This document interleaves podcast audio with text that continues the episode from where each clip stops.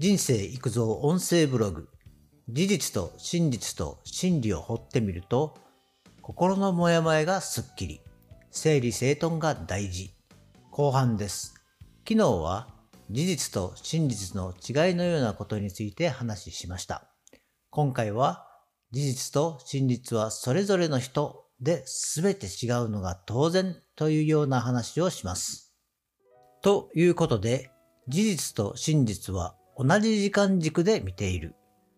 交通事故の現場に遭遇して目撃者になったとしたら、警察官に見た事実をそのまま話してくださいと言われます。事細かに自分の記憶をたどり、できるだけ事実を伝えます。しかし、あやふやな部分を試験を交えて話しすることになります。その試験が入った時点で事実から真実に変わります。真実は物事をねじ曲げるという意味ではないのですが、昨日も話した個人のフィルターの違いで変わります。事実もすでにフィルターがかかっている状態で見ているので、人それぞれ違いが出るのは当たり前なのです。交通事故の場合などで見られる景色は、私は悪くないとお互いが思うことです。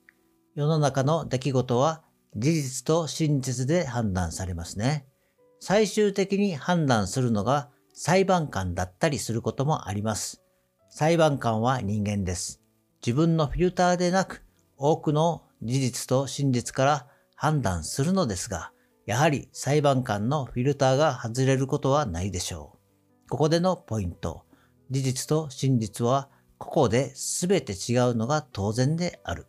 次に、真理は事実と真実とは関係ないのか？実は事実と真実までは多くの人が追求しようとしますが、最も重要なのはその先の真理へたどり着かなければなりません。仏教では真理こそが誠であり正しいと言われているようです。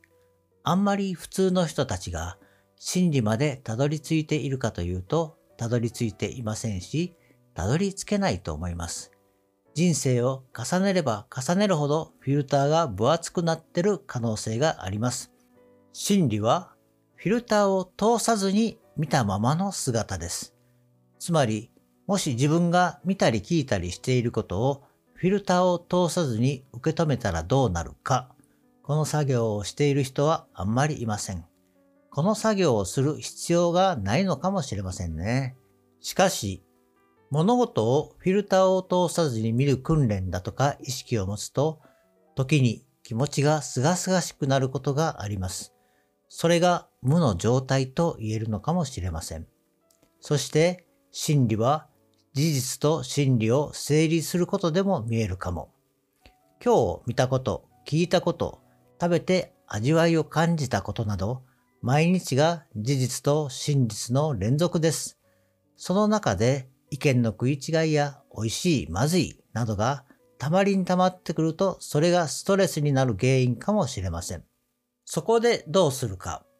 毎日でなくても事実と真実をきちんと整理しておくことです。昨日も話した誰かが亡くなったら通夜に始まり葬式だとか初七日、四十九日法要、納骨とかその先には多くのやらなければならないことも事実です。そこで、例えば、四十九日法要をどのような形式でいつどこでやるのか、残された遺族で話をしなければなりません。日本人の慣習で、なんとなくではあるが仏教にのっとって、その作法通り行うのが不思議な部分でもありますが、それが真実です。そして事実と真実を話し合いなどで決めて話がまとまれば、それを自分自身の真理に落とし込まなければなりません。その部分が道理的な納得の仕方です。道理を無視したりあやふやにすると、それがまたストレスになります。つまり、真理は事実と真実を納得できるものにして本来の道理にすることです。これでかなりのストレスは解消できるはずです。また、争いやトラブルもなくなるはずです。人生は100年時代で長く生きなければならない時代。世の中の出来事を本来のあるべき見方にする作業を繰り返すことは、これはアンチエイジングでもあり、脳の活性化にもなります。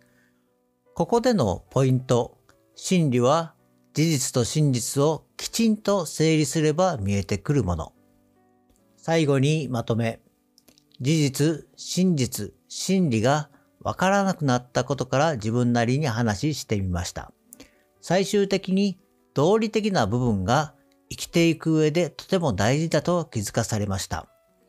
それに気づくには、事実と真実を整理することで、心のモヤモヤしたものが少しは晴れたのかもしれない。